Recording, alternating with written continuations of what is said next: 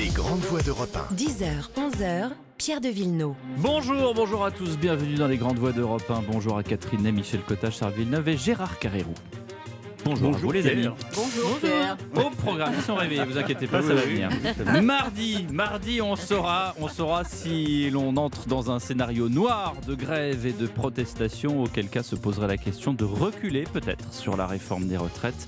Le 31 janvier, date décisive. Premier sujet de conversation. Les chars et maintenant les avions face à un moment de particulière crispation avec la Russie. Volodymyr Zelensky allonge la liste des courses. À peine un merci à l'annonce de livraison de chars, voilà qui demande des avions de chasse et des missiles. Côté français, quel dispositif, quel état de l'armement à la fois terrestre et aérien? Et faut-il aussi maintenant vraiment craindre une troisième guerre mondiale? La question est posée. Et puis le sujet de l'immigration. En Europe comme en France, on n'avait jamais connu une aussi grande pression migratoire. Tous les chiffres sont dans le rouge. Hausse du nombre de titres de séjour, difficulté à expulser les illégaux. Un mauvais terreau pour Gérald Darmanin alors qu'il doit présenter son projet de loi immigration la semaine prochaine. Vous avez le programme Le débat des grandes voix, c'est parti.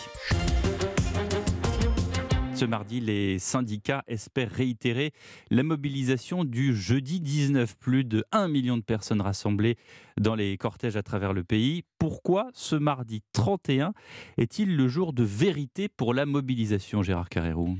Ben, Parce que c'est le, le pivot. C'est à peu près toujours comme ça dans un système basé sur la présence, le nombre, les manifestations, etc. On a eu une première manifestation euh, très forte qui a, euh, je crois, surpris par son ampleur, y compris peut-être même ceux qui l'avaient organisée, parce qu'effectivement, plus d'un million, je ne prends pas le chiffre de la CGT, mais disons plus d'un million. euh, 1 entre- million 120 000 un selon million la 120 police. 000 officiels, disons un million, deux, trois, peu importe. Plus d'un million, c'est déjà beaucoup de monde, et je l'avais souligné la semaine dernière, j'y reviens pas, c'est toutes les petites villes, les moyennes villes, etc., des scores impressionnants. Donc, pour cette fois-ci, il y a deux solutions. Si c'est le simple remake, c'est-à-dire si les mêmes qui se sont mobilisés la première fois se remobilisent et que ça fait encore un million, deux, un, on dira bon, bah, finalement le mouvement piétine. Et je pense que dans une affaire comme ça, si on piétine, on recule. Mm. C'est c'est bien ce que je veux dire. Si on fait le même nombre mardi, ça sera, une, ça sera un recul par rapport à la première. Donc je pense qu'il y aura une mobilisation plus forte.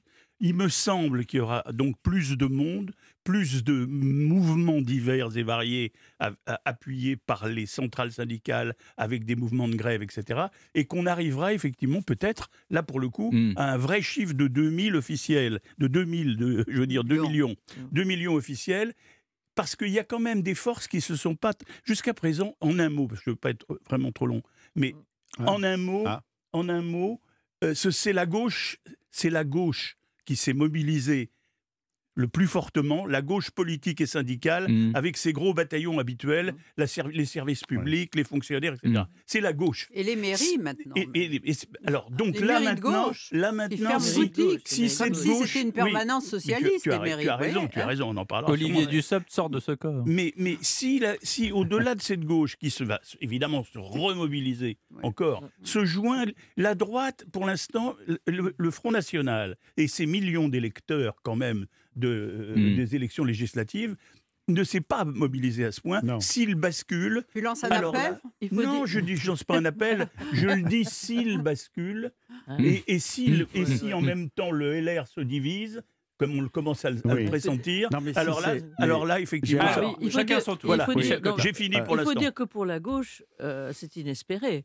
On a affaire à une gauche socialiste qui est aujourd'hui dans un état absolument incroyable et qu'on voit euh, qui ça se déroule quasiment sous nos yeux euh, 50-50 elle est divisée euh, c'est Alors des sont plus euh, que 20 000. 27. Ouais, voilà donc euh, on a l'impression que les forces de Non, gauche sont 23 700. Bon, les forces de 3000, gauche sont légèrement, même euh, sont complètement euh, euh, euh, volatilisées.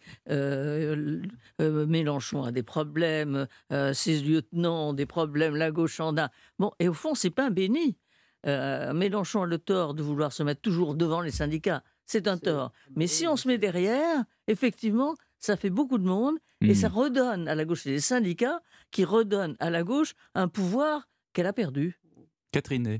Moi, je crois que Mitterrand disait les Français sont un peuple sans mémoire. Alors, on dit c'est une manif extraordinaire, l'autre jour plus d'un million. Mais il y a 12 ans, en 2010, il y a eu neuf manifestations entre le moment où, avant le vote de la loi à l'Assemblée jusqu'à la fin, voté au Sénat, le vote définitif, neuf manifestations où il y a eu euh, les, les, syndicats disaient 2 millions et la police disait 1 million 3. Il y a eu énormément de monde, y compris des gens, des gens qui venaient avec des poussettes, les enfants, c'était un truc intergénérationnel et on disait le gouvernement va céder, et puis le gouvernement n'a pas cédé. Ce qui est nouveau, peut-être par rapport, c'est que la France est déjà un tapis de bombes parce qu'il y a une insatisfaction mmh qui est entretenue par diverses choses, comme la difficulté de la vie avec la hausse des prix et tout ça. Mais je crois que les syndicats sont encore mmh plus motivés pour vis-à-vis du gouvernement parce qu'ils ne sont pas traités. On ne leur parle pas. Mmh. En, 2002, il y, a 12 ans, les syndicats avaient dit on ne veut pas. Mais ils ont été reçus avec euh, Eric avec, avec Elisabeth Borne, qui n'arrête pas. Mais qui n'arrête pas, Mais qui n'arrête pas. Mais elle ne les a pas reçus 56 fois depuis deux oh. mois comme oh. l'avait fait Soubi. Il y avait la première ministre et, Raymond Soubi qui était à l'Élysée avec Éric Woerth, le ministre. ministre qui, oui, mais qui il ben oui, mais c'était le conseiller social de Nicolas Sarkozy. C'était Nicolas Sarkozy. On les a, Nicolas Sarkozy les recevait tout le temps, alors ce que ne fait pas Macron. Ils avaient envie d'être traités et ça, c'est d'autant plus douloureux pour Laurent Berger que ça ne change rien, si vous voulez. Ça ne change rien. Mais il y a un autre climat. Voilà. Moi, je crois que cette. Euh, on dit, oh, ça va être le grand truc. Moi, je pense que cette loi sera peut-être voté. Mmh. Je crois qu'il va falloir, euh, mais il suffit d'un accident. Vous avez, vu, que de toute façon, on a, on a réduit le calendrier à 20 jours et ah que voilà. Ben oui, mais parce que ça, à un moment donné, ça passe on au Sénat pas à l'abri d'un accident, évidemment. Tu, me parais un incident. Tu as raison, tout ce que tu as dit, je le souscris, c'est la vérité vraie du monde qu'il y a eu il y a, 10 ans, etc. Et quand la loi est promulguée, mais, mais, mais, mais, c'est juste que je veux dire, que je n'ai pas dit, mmh. c'est que dans un mouvement social ou politique, il y a ce qu'on appelle la dynamique.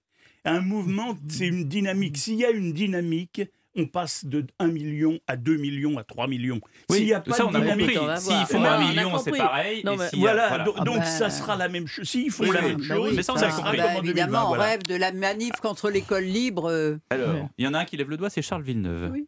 Il y a quand même j'ai pas levé le doigt, bah j'ai levé le bras, mais pour euh, tout à fait autre chose. Ah bon? Euh, Taxi? Non. mais je veux dire, je veux dire euh, si ce que disent mes camarades se vérifie, s'il y a cette dynamique, ce sera une nouvelle réussite et une pression considérable, très forte sur les parlementaires, et notamment les parlementaires de la majorité, c'est-à-dire Renaissance, et les républicains, puisque le gouvernement compte sur, sur l'appui, sur le renfort des républicains pour que cette loi soit votée. Hmm. Bon, mais euh, le gouvernement est victime aussi, d'ailleurs c'est ce que a souligné euh, Catherine, euh, de son calendrier, du choix de son calendrier. C'est un point de vue qui s'affirme à un moment quand même difficile où on a... mais c'est jamais le bon moment aussi. La, la guerre, euh, mmh. C'est le moteur, euh, c'est le moteur finalement du malaise général global, avec le prix de l'énergie, avec euh, tout ce que ça implique, avec une escalade indéniable, avec l'arrivée des monstres d'acier que sont les chars et qui vont arriver en très grand nombre, à plus de 300 vont être livrés aux Ukrainiens, etc., etc. Bon, et la réforme des retraites est dans un moment quand même qui, qui n'est pas un moment d'optimisme pour l'opinion publique euh, générale.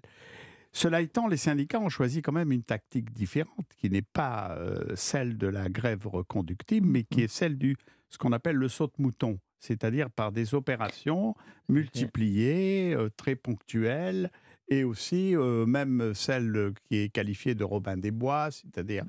Euh, d'un effet positif. Hmm. Ils, ont tiré la leçon aussi des hmm. grèves reconductibles qui ont dérangé beaucoup la population et l'opinion publique et qui ont été néfastes pour, euh, pour leur action. Ils ont tiré cette leçon aussi. Donc on va voir évidemment ce que ça va si donner. Si tu veux bien aussi, tu sais, les grèves reconductibles à la SNCF ou à la RATP où on pouvait manquer de ne pas avoir de train pendant 10 jours, 12 jours, ça c'est fini pour la bonne raison qu'aujourd'hui les jours de grève ne sont plus payés. Et ça, ça change tout. Et aujourd'hui, ne pas payer les jours de grève alors que les mmh. salaires n'ont mmh. pas sont ce qu'ils sont et que la vie augmente, ça fait mmh. réfléchir beaucoup de gens. Mais il y a un élément capital aussi qu'on n'a pas cité encore, c'est les jeunes. Est-ce qu'il y aura ou non mobilisation des facs, mobilisation des lycées, etc. En attendant, vous c'est avez... un des éléments euh, du. on, on, ne le connaît pas pour l'instant Oui, oui. cet élément. Mais vous avez 63, vous avez 2010. 63% des Français qui soutiennent la mobilisation contre la réforme. 56% sont prêts à soutenir le blocage du pays. Oui, ça Ça, c'est c'est les son- sondages. les sondages. sondages, voilà. Les Non, je vous sondages, le donne quand même. Oui, des gens- de toute façon, écoutez, il, faut savoir, est-ce qu'il faut faire une réforme des retraites ou pas? Alors qu'elle ne soit pas immédiate, je veux bien, mais qu'elle soit à long terme. Chacun de nous sait, et les Français le savent, que plus on vit vieux, plus euh, mo- moins les gens peuvent vous soutenir. C'est le principe de la capitalisation par rapport Bah, on à- reprend toujours à le la- même chiffre. Il y avait, il y avait 4 distribution. actifs pour un retraité, on est à un 7. Bon, Bon, voilà, à un donc, moment à un donné, c'est moment donné, hein. tout le monde sait, tout le monde sait qu'il faut une retraite. Alors Oui, maintenant, une, une euh, réforme. euh, euh, une, une réforme. oui, une retraite. Il faut une retraite retraite, aussi. Bon, oui, oui, C'est c'est mieux, c'est d'en avoir une. oui. Bon, au fond, c'est une réforme un peu, elle devient un peu brutale à partir du moment où d'abord euh, euh, le terme c'est 2030 et surtout, tu as raison, euh, Charles, à partir du moment où plein d'autres euh, objets de, de terreur euh, tombent sur les Français et notamment l'inflation, etc. Alors, Mais c'est l'âge qui est étant- un poussoir. Ceci c'est l'âge. Eh ben, on va parler de l'âge dans un instant, si vous le voulez bien, parce qu'on va marquer une pause publicitaire. À tout de suite. Europe 1, Pierre de Villeneuve. Retour des grandes voix avec Michel Cotta, Catherine Ney, Charles Villeneuve et Gérard Carrérou. Et si les débats vont en effet être limités pour le travail parlementaire sur cette réforme des retraites, reste à savoir si elle va être votée. Cette retraite, ça semble évident, mais Eric Ciotti, s'il a engagé le soutien du groupe LR, une vingtaine de députés pourraient voter contre. On a euh, également euh, du côté de la NUPES euh, ce témoignage rapporté dans le Figaro hier par Cyrielle Châtelain d'Europe Écologie Les Verts. Euh, la NUP, nous sommes 148. Ensuite, il y a 88 députés du Rassemblement national. Si une vingtaine de LR votent contre, ajouté aux 20 députés LIOT et aux non-inscrits, ça peut se jouer à quelques voix près. Michel Ça, sûrement, ça se jouera à quelques voix près. On, on le voit, euh, euh, au fond, tous les partis. Ciotti, par exemple, est en train de mesurer aussi, euh, et petit à petit, qui vote, qui ne vote pas, avec euh, le problème de Pradier, euh, qui se fait entendre Mhm. beaucoup, euh, qui râle beaucoup à l'intérieur des Républicains, mais qui surtout s'affirme en étant contre euh, le, fait de voter. Mhm. Il y a quelques voix qui manquent en effet, même au sein de la majorité, au sein de la majorité relative, il y a quand même le MoDem qui, après avoir manifesté pas mal de réticences, euh, fait taire les siennes maintenant, ce qui montre que Oui, ça, de ce oui. point de vue-là, euh, il n'y aura pas de problème. Mais enfin,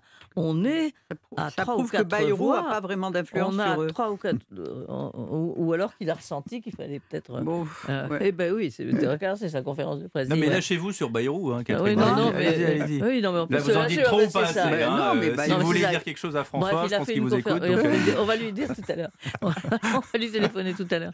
Euh, Mais bon, il y a quand même euh, bon, un gros risque, euh, un, un- un gros risque, et surtout, il y a un gros risque de euh, glaciation autour des innombrables, des innombrables amendements déposés. Et, et- et ça, effectivement, euh, si il y a une euh, une Mhm. rébellion de la part des Mhm. députés qui euh, présentent de plus en plus. Ben, c'est vrai, il y a Rébellion, 20 heures. obstruction. Il y a Ouais, 20 ouais. heures, oh, ça s'appelle obstruction. Il y a même un mot anglais qu'a trouvé justement euh, François Bayrou, mais que je retrouverai. Décidément, tout à l'heure, c'est une ben oui, déclaration voilà. d'amour. Voilà. Bah oui, oui, oui, on a le droit. Bah, oui, on Oui. a tous les droits dans cette émission. oui, je non, mais je, je trouve effectivement, c'est un truc très très dangereux, très limite, et euh, je ne vois pas comment on peut l'éviter. Et tout recul me semble absolument catastrophique Gérard pour le pouvoir. Oui, c'est pas la rue. Parce qu'au début, on avait un peu présenté, au fond, il y avait la bataille de la rue et il y avait la bataille du Parlement. Et Mm. on disait, bon, à à la rue, il peut y avoir du monde. hein, Mm. Bon, à la limite, même le gouvernement disait, à la limite, peu importe, enfin, même s'ils sont nombreux. Euh, ce qui compte, c'est le Parlement, d'où euh, le verrouillage avec le, le- le groupe LR, etc. Aujourd'hui, on s'aperçoit d'une chose, mais qui est évidente, c'est que la rue, ce qui se passe dans la rue, réper- euh, répercuté par les médias, la télé, les mouvements, les images, la force de ça a une répercussion immédiate sur le Parlement. C'est pour ça que le groupe des LR qui étaient au débat. Il y avait on disait 10-12 LR qui étaient traversés par le doute. Mm. Aujourd'hui, on dit, euh, on hésite. Certains, certains qui vont à la, piocher chez les parlementaires disent maintenant c'est une vingtaine mm. qui commence à, se demander. Donc s'il y a 20, effectivement, c'est ça, le problème. Rappelle le Sénat, le Sénat quand même, quand même, la loi s'est alignée sur les propositions du Sénat, propositions qui ont été faites par les républicains, ça va être très difficile parce qu'en fait, c'est une loi qui maintenant est, devenue républicaine. Tout est possible. Non, les choses comme elles sont. Non, mais moi, je suis d'accord avec euh, Michel. Euh, que ce texte soit sur le fil du rasoir, c'est évident, on est d'accord. Euh, il faut au moins une quarantaine de républicains qui votent pour faire passer cette Sur loi. les 60. Sur les 60. Et qui, qui, est, qui est une vingtaine, je ne pense pas qu'il y aura une vingtaine. Parce que à ce moment-là, le groupe républicain explose. Explose et en tout cas, euh, il, sera illisible. Mm. Mm. Ah oui, mais ça, il est déjà. Et moi, je crois qu'on rappellera à. Mais j'ai pas fini. Ah, pardon, excuse-moi. Oui, je t'en prie. Mais moi, ce qui m'impressionne, c'est que malgré tous les efforts, parce que là, tout à l'heure, on disait que euh, la, première, la première ministre, elle a reçu, elle reçoit en permanence, elle essaie de, elle travaille, euh, elle essaie de convaincre. Mais ce qui m'impressionne, c'est que le Premier ministre et puis euh, Dussopt et puis euh, évidemment les ministres n'ont pas réussi à convaincre l'opinion de la nécessité absolue du redressement mmh. des mmh. comptes par rapport à la retraite. Et c'est ça qui m'impressionne le plus. Il n'y a pas de pédagogie de la nation. Voilà. alors que tous nos voisins tous les pays ont expliqué, ont, expliqué, ont réussi à convaincre et à faire des, des, réformes beaucoup plus larges d'ailleurs que de retarder, euh, de, retarder de, de 4 ans ou de 2 ans l'âge de la retraite. Et, et c'est ça qui m'impressionne. Catherine. Oui, justement parce que cette pédagogie n'est pas faite. Bon, euh, qu'il y a bon, chez les LR, ceux qui, les, ceux qui sont derrière Pradier, ce sont des gens qui sont élus d'ailleurs les Républicains, maintenant, il n'y a plus un élu de grande ville de plus de 100 000 habitants. Le seul élu des grandes villes, c'est Ciotti. Mm. Tous les autres, ils viennent des campagnes, là où l'emploi, où on travaille le moins longtemps parce qu'il n'y a pas d'emploi, où on a mm. peur pour la retraite. Ce sont les, peut-être les endroits, ils sont élus d'endroits les plus anxiogènes, enfin, qui ont le plus peur dont de, l'âge de la retraite. Donc, ils représentent cette France-là. C'est ça. Donc, et en plus, Aurélien Pradier, qui, euh, qui est un jeune mm. homme qui, a, qui espère avoir de l'avenir, qui, euh, qui s'est fait mm. remarquer. Mais il ne faut pas oublier non plus que on l'a oublié quand il était candidat à la, à, la, direction de LR. il avait donné une interview dans, le, dans les échos où il était pour 45 ans de cotisation. Il parlait même de 67 ans. Bon, mmh. après, mmh. il est revenu. Bon, donc, vous voyez, on peut mmh. changer. Mais ça veut dire qu'il est aussi soumis par sa base, soumis par sa base, ses électeurs qui disent, nous, on a peur de la retraite. Donc, il, entraîne, il entraîne à peu près 15 députés. Il y a des gens aussi du côté, me dit-on, dans, dans la périphérie de, de Vauquier, dans le Rhône, qui sont un peu réticents. Ça serait quatre ou cinq dans le groupe. Mais ce qui est étonnant, c'est que Laurent Vauquier ne dit rien. Hmm. Vous voyez, il s'étend lui aussi. Est-ce que c'est pas justement un rôle qu'il s'est assigné, ah, justement de ne rien dire et de eh ben laisser parler ce Pour se protéger, pour se protéger. il se protège, mais entre nous, Ciotti, entre nous, Ciotti, avait promis. Oui, c'est vrai, mais euh, Ciotti, lorsqu'il a été élu, était clair en disant il faut mettre en place tout de suite Laurent Wauquiez. Il faut mettre en place, il faut avoir le temps. Un, candidat, euh, ça se protège, un candidat, ça se déclare. Bon, et effectivement, de ce point de vue-là, euh, on ne mm. voit rien, on ne voit rien venir. Alors, je voulais juste ajouter un mot sur les retraites. Euh, moi, je trouve que c'est pas seulement un défi, un, défaut d'explication, parce que ça, les gens ont compris. C'est quand même un changement un peu de ligne. je vous rappelle que l'année dernière, il y avait la première réforme, c'était une réforme à point qui avait le, le support de la, passé, support de CFDT qui n'a pas qui n'a pas pu faire, qui existe dans certains pays. Et d'un seul coup, et mmh. on se battait contre l'âge pivot mmh. d'Édouard Philippe. Mmh. Et aujourd'hui, on ne retient plus de cette retraite que l'âge pivot. Ben oui. juste un mot. Oui, le un mot sur la pédagogie. Vous dites la pédagogie ne, ne, fonctionne pas. Je veux dire pourquoi elle ne fonctionne pas. Elle ne fonctionne pas, parce que y a... non, c'est pas ça. C'est qu'il y a parce que parce que on a les gens ont très bien compris. C'est une affaire de trouver dans les prochaines années autour de 15 10-15 milliards par an. On a assisté depuis la Covid à une telle valse le quoi qu'il en coûte, a perverti l'image du budget en équilibre, des 3% à respecter, les milliards, la valse des milliards c'est tellement développé que quand on dit aux gens, mais il faut, il faut vraiment absolument trouver ces 15 milliards, ils ne croient plus. Ils savent très bien, mais ils disent on les trouvera mmh. ailleurs. Ils, oublient, on les ils, oublient, ils, oublient, les 3 000 milliards de dettes de la France.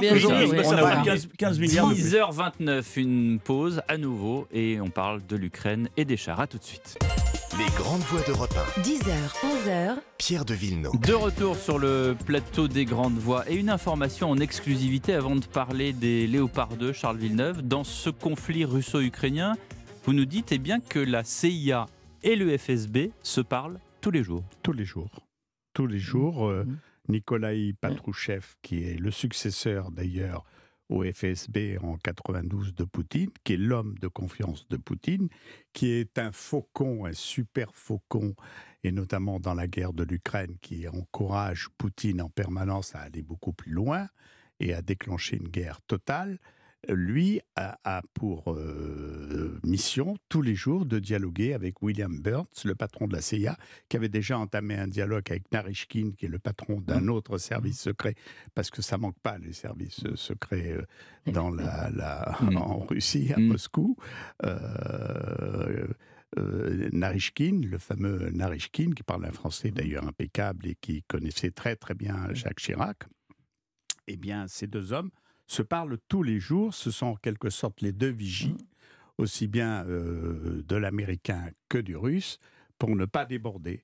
Et il est bien évident que le patron de la CIA bien dit, a informé son interlocuteur russe qu'il mm. y aurait des livraisons de, monstres d'acier. J'appelle mm. ça des monstres d'acier parce, que c'est savoir ce que c'est un char d'assaut. C'est entre 62 et 65 tonnes.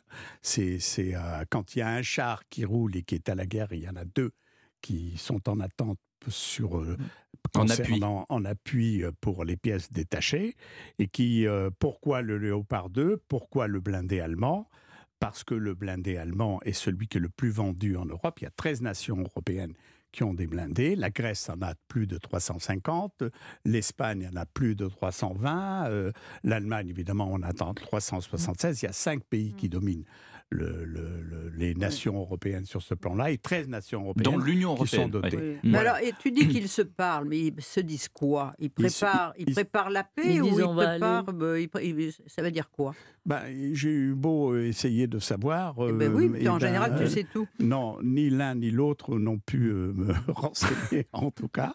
Et donc, vous savez ce qu'on dit si on vous le dit, on est obligé de vous tuer après. Oui, c'est souvent ça. Hein. Est-ce qu'ils se parlent de Saporidja, par exemple? Mais vraisemblablement, ils se parlent de, de l'offensive de riposte des mmh. Russes, que j'ai trouvé, moi, pas extravagante mmh. après justement l'annonce de la livraison des chars. Il faut savoir que le chef d'orchestre de tout ça, le chef d'orchestre, c'est l'Américain. Hmm. C'est pas l'Union européenne. Hmm. Personne. Il y a et, on voit bien le vide, si vous voulez, sur le plan diplomatique, déjà dit, hein. sur le plan militaire, sur le plan politique de l'Union européenne. Les Allemands écoutent les Américains. Ben, bah oui, ils sont dépendants de, pour l'armement. Tout le monde écoute les Américains. Bien sûr, bien sûr ça n'a pas changé depuis 1945. Gérard Carré. Oui, je crois qu'on est en train d'enfoncer des portes ouvertes. Les Russes et les Américains y compris dans les pires moments de la guerre froide, mm. et reprenez, d'ailleurs mm. Charles et moi on a lu ce livre sur les mm. confidences du résident soviétique à New York pendant l'affaire des missiles de Cuba, et on voit que dans ces périodes où on a l'impression, où le monde entier, et, nous, simples gens, les premiers, on avait l'impression que la guerre allait exploser à tout moment, les le leadership, heureusement, hmm. heureusement, le leadership continue à garder des canaux de communication. Il y a d'ailleurs eu le téléphone rouge à un moment donné. On avait fait inventer le téléphone rouge pour ça. Donc je pense qu'effectivement, et il y a eu au Proche-Orient, pendant la guerre de Syrie, etc., il y a eu toujours des communications entre, entre les militaires et les services de renseignement russes et américains. Ça, c'est un fait. Mais simplement, là, on ne on, on, peut pas dire deux choses et une chose et son contraire. On est en train, dans l'Occident, de nous présenter Poutine comme, comme pire qu'Hitler, comme un homme qui, de toute façon, sans foi ni loi, de toute façon, on peut même pas. C'est pas si simple que ça. Je ne dis pas que c'est ça aussi. Ce hein. n'est pas l'archange Gabriel et c'est certainement, c'est certainement un, un, un, personnage terriblement néfaste, un envahisseur de pays, tout ce qu'on veut. Mais il, a il, est capable de garder le mm. contact avec Biden. Et quand on dit tout d'un coup, tiens, bah, il y a une inflexion de Biden, ou il y a même une inflexion de Poutine, il y a eu depuis un an des inflexions de Biden et de Poutine, parce qu'il y a eu des contacts qui ont dit attention, là on risque de franchir une des lignes rouges. C'est ça qui et c'est ça, Catherine. C'est ça. Attention à la ligne rouge là. Oui, mais alors ça se voit, ça, se voit. Je ne sais pas si, vous, êtes sensible à ça, mais euh, vous avez vu la question du Figaro il y a deux ou trois jours euh, sur est-ce que vous êtes pour la livraison de tanks. Euh, jamais le Figaro n'a reçu autant de réponses dans cette question. Mmh. Et la réponse était assez nettement était, était contre. C'est pas, euh, pas nettement, c'est 53 47. c'est 50-50. Le Figaro lui-même a été étonné. bon, moi je remarque quand même euh, que maintenant sur les antennes arrive ce personnage qui s'appelle Piotr Tolstoï, un grand nom, qui parle très bien français et qui passe son temps à nous dire qu'il va nous piler. Mais et, pour la guerre.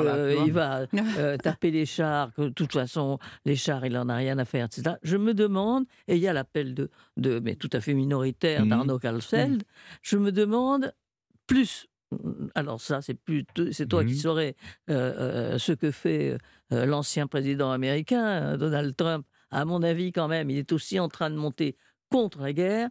Je ne sais pas si quelque chose change aujourd'hui ou pas euh, vis-à-vis de jusqu'où peut-on aller. Catherine Ney. Non, moi, ce qui est évidemment, quand on regarde la télévision russe, on voit des, gens emportés qui veulent tout écraser, qui sont tout jusqu'au boutiste. c'est ce qu'est euh, Tolstoï, qui est un, représentant de la Douma, mais qui ne représente pas exactement, c'est pas la voix de Poutine. Moi, je dis que tant que Poutine n'a pas prononcé le mot de co-belligérance. Mmh, mmh. Je pense que les choses sont tenues. Parce que pour l'instant, la guerre qui se déroule, et on voit bien que les Russes commencent à gagner des parts de marché mmh. dans le Donbass parce qu'ils envoient la chair à canon. C'est dire, euh, c'est leur force en nombre du humain, quoi. C'est ça d'ailleurs. Moi, je me demande ce que feront les chars russes en entrant dans le Donbass, qui est maintenant truffé de tranchées. Comment on entre?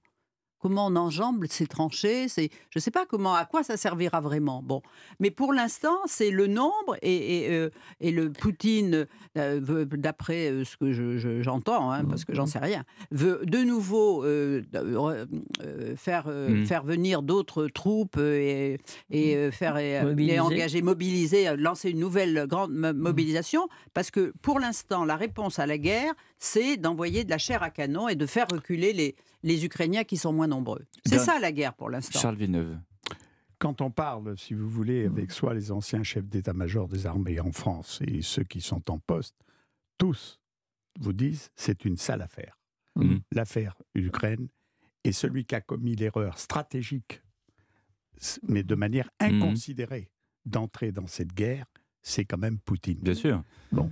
Et autour de lui, je pense que contrairement à ce qu'on mmh. raconte ou qu'on croit savoir, c'est qu'il y a un certain nombre, même d'oligarques, qui sont toujours vivants pour l'instant, mmh. qui ne sont pas passés par la fenêtre, etc., et qui, et qui craignent non pas la défaite, mais une victoire. Mmh. Qu'est-ce qu'on fera après? Eh Qu'est-ce qu'on va faire et qu'est-ce eh qu'il va faire après? Eh Et, donc, c'est un sentiment. Ça devient la Corée du Nord.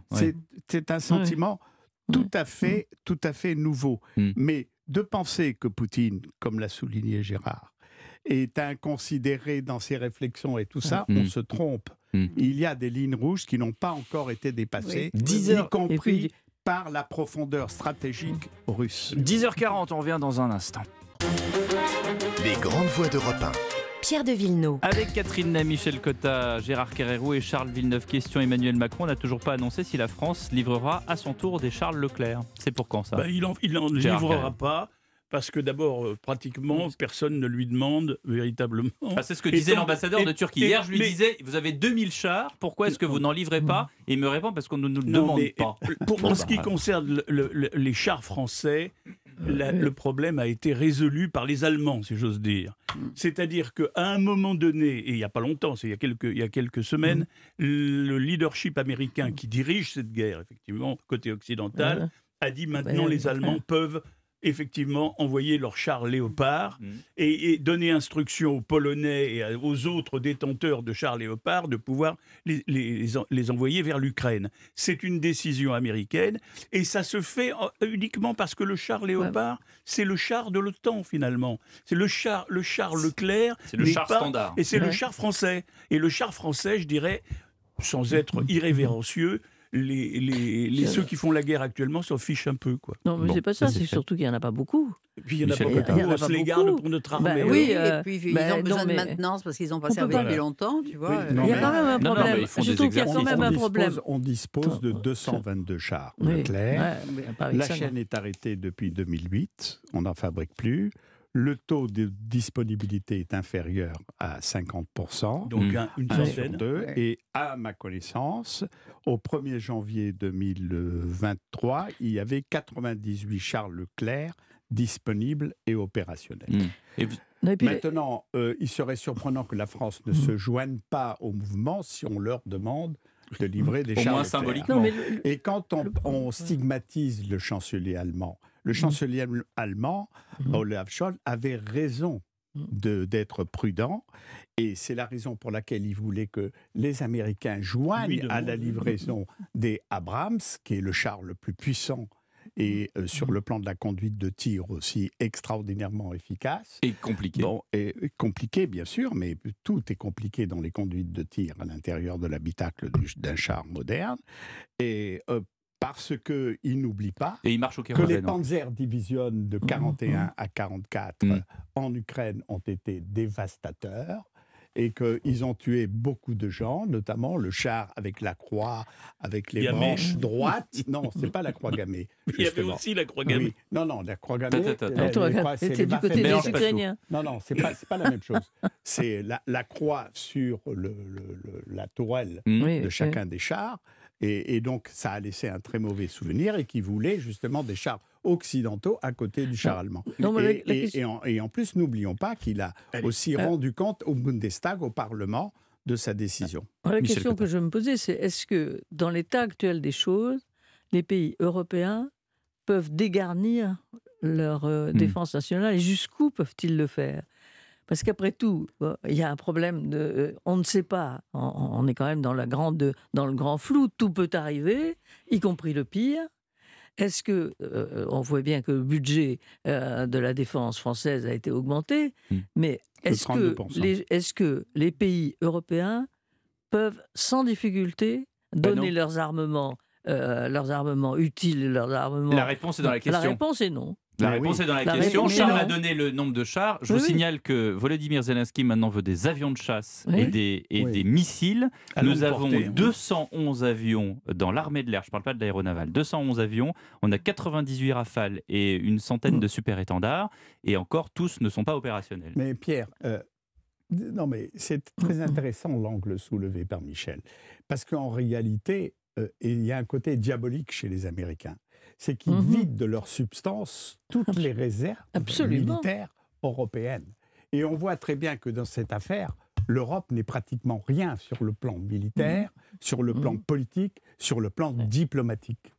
Vous savez, la, la fameuse table quand euh, le président Macron est allé voir Poutine et qu'il Mm. s'est retrouvé au bout d'une table d'une longueur absolument incroyable, eh ben, c'est ce qui aujourd'hui sépare le potentiel Mm. américain du Et- potentiel Et- européen. Et encore, quand on voit la Pologne et la Hongrie, on voit bien, on mesure bien la différence qu'il y a à l'intérieur de l'Europe entre deux pays qui en font partie, dont l'un veut soutenir Poutine et dont l'autre veut attaquer Poutine. Et deux pays qui ont connu Et le oui. communiste Eh ben euh, oui, également. il a, hein, et il y a qu'un chef et il est américain. Voilà. Et Oui. c'est lui qui prend les décisions. Ben oui. Et, ceux, et ceux qui, Bah, et- et, écoutez- les soldats sont, sont ukrainiens. Mais justement, Ceux euh, qui meurent ceux sont qui meurent ukrainiens. sont ukrainiens, Ceux qui commandent sont américains. C'est aussi simple que ça, Et- cette guerre-là. Et ceux qui 10 montent le prix de l'énergie aussi. 48, on parle de l'immigration dans un instant.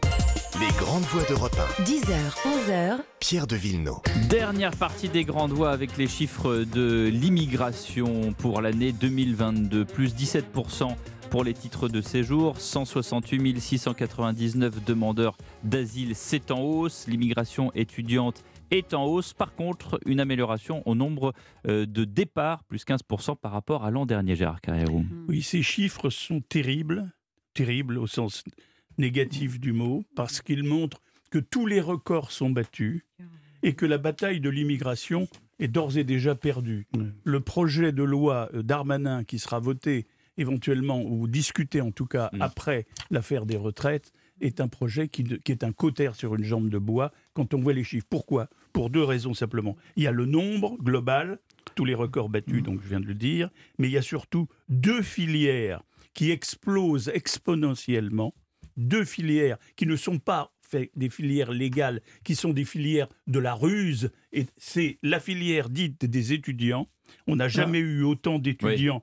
Je, renverrai simplement à l'exemple des faux étudiants. Il y en a malheureusement des dizaines de milliers. 50 000 titres l'année dernière par rapport à 18 000. Et, et, la, la, meurtrière de, de, Lola était effectivement inscrite comme étudiante.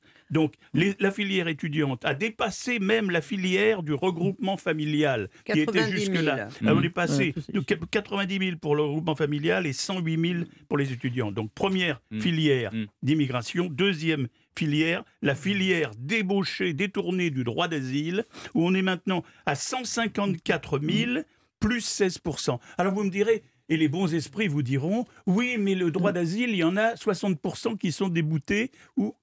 Et alors, quand il y a un, un individu ou une individu qui se présente sur le sol français et qui se soumet après à la procédure, elle ne ou il ou elle ne repartent jamais. Ils ne repartent pas. Ceux qui sont euh, agréés, évidemment, restent. Ceux qui sont déboutés restent à vie. Donc ça veut dire une filière d'immigration qui est une fausse filière, puisque dans les pays, dans la liste des pays, on voit que c'est des pays qui ne sont pas en guerre. Pour un certain nombre d'entre eux, nous ne sommes pas les premiers non plus. Il y a deux ou trois pays. Et, que nous ne sommes pas les premiers non plus. Catherine. Donc, c'est malheureusement on klaxonne en allant dans le non, mur. Mais la France est intéressante pour les immigrés en raison de son régime social, de particulier. On vient se faire soigner euh, en France et bon, tout ça. Mais le gouvernement, il a face à lui des tas de prescripteurs qui ne l'aident pas, à commencer par toutes les juridictions, comme le Conseil constitutionnel, qui a quand même inventé il n'y a pas longtemps le droit de euh, la, fraternité, le concept de fraternité. Vous savez, quand il y avait le passeur de Briançon, Bon, et moi je dis que bientôt, avec le réchauffement climatique, il y aura aussi les réfugiés climatiques. Je ne sais pas où est le, réchauffement climatique aujourd'hui d'ailleurs. Hein. oui, je veux dire. Donc la température qui fait, mais enfin bon. Oui, mais enfin bon, quand les, îles, oui, oui, bon, mais je veux dire, il y a le Conseil d'État. Il y a la Cour européenne des droits de l'homme qui fait tout pour euh, que l'on accueille mieux les immigrés, et ça, c'est quand même particulier à la France. Il y a autre chose, c'est toutes les, les avocats spécialisés. Vous savez, quand il y a des immigrés qui sont mmh. déboutés, Bien, ça donne de, beaucoup de travail, euh, de jeunes avocats euh, qui sont d'ailleurs au, titre de l'aide juridictionnelle payée par l'État et qui peuvent, euh, ben, je veux dire, faire des appels, des mmh. renvois. Et mmh. c'est comme ça qu'ils ne plus. Et ça traîne, vous voyez. Et regardez, dans la loi de, de Darmanin, ça suffira pas. Il veut que euh, le, instituer un juge unique au lieu de trois pour savoir si, un, mmh. si quelqu'un peut être euh, accueilli comme, euh, comme, comme immigré. Mais là, vous allez voir que le Conseil constitutionnel risque de dire que la collégialité a valeur constitutionnelle. Donc c'est très très difficile pour un gouvernement de, de, de, jouer contre tout ça. Il y, a un problème de, il y a un problème de la magistrature. Et par exemple, moi je prends comme, comme exemple euh, le, droit, le droit de rétention administrative. Bon, il est fixé après beaucoup, beaucoup de. Il y a eu euh, Jean-Louis de Bressier, euh, Jean-Pierre Chevènement, tous les mmh. ministres de l'Intérieur ont demandé. Mmh. Bon, ben, finalement, le Conseil constitutionnel a toujours borné. Et là, maintenant, on est à un mois ou à 31 jours, mmh. alors que tout le monde sait qu'il faut six mois, ben qu'il faut six mois pour instruire un dossier. Mais tant qu'on n'a pas obtenu six mois pour obtenir un dossier, pour regarder un dossier, oui, il y aura des problèmes. Et ça me semble être le B à bas. Et ce B à bas se heurte et aux magistrats et aux plus hauts magistrats. Charles Villeneuve. Oui, je voudrais dire euh, deux choses. Euh, en ce qui concerne ce qu'a développé d'ailleurs Gérard sur la filière des étudiants, moi je suis navré, mais vraiment, sincèrement, que cette filière des étudiants, finalement, est un faux, soit un faux semblant. Hmm.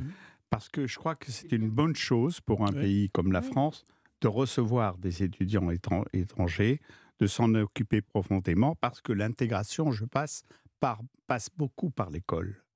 C'est hmm. très et hmm. l'université. Et, et, moi, je suis favorable Oui, mais l'intégration, s'ils sont, pas- s'ils sont appelés à rester tout le temps, alors l'intégration, Oui. parce que là, c'est des Oui. étrangers qui viennent faire leurs Oui, études. Oui, mais qui doivent normalement repartir. Oui, Ouais. Ils doivent repartir, mais beaucoup restent. Mais oui, non, mais ça c'est. J'ai pas dit le contraire du tout. Voilà. Donc, mais, euh, mais c'est vrai aussi, il n'y a qu'à voir. euh, Tout à l'heure, je parlais, je Mm. prenais en exemple euh, de, sur la réforme des retraites, euh, ce que font nos pays voisins. On est en train, l'Allemagne d'ailleurs est en train d'ouvrir toutes les vannes sur le plan de l'immigration, complètement. Mais parce qu'ils ont besoin de 216 000 Oui. personnes Mais par an aussi. pour leur croissance. Et, et- et- et nous aussi, on a besoin de gens, Évidemment, hein. sur les emplois, attention. Oui. Oui. Eh ben oui, Mais- donc, Je ne comprends pas. On a un exemple spectaculaire euh, en Europe. Ce sont les Danois. Mm. qui sont en train de faire une démonstration spectaculaire avec une politique de restriction drastique pratiquée aussi bien par la droite Mhm. que par la gauche et qui a obtenu un double effet, c'est-à-dire le recul de l'immigration, mais aussi du vote d'extrême droite. Et cet exemple, nous ne voulons pas, nous nous entêtons à ne pas le suivre. nous devrions le suivre. 10h57, malheureusement c'est la fin, on aura l'occasion Non, de on va pas reparler le de ce dossier, évidemment, Ah. puisque la loi arrive. Merci les grandes voix. Bonjour à Laurent Mariotte. Bonjour Pierre, bonjour les grandes voix. Pour Bonjour. finir le Bonjour. mois tiens, du Dry January, eh bien on se met au vin bio. Il y a Oh un non, salon qui leur est consacré à partir de lundi. Eh bien on vous en parle. Qu'en est-il vraiment des vins bio? Et Patrick Bruel nous rejoint pour Ah. Partager le plat du jour. À tout de. Patrick, à tout de suite.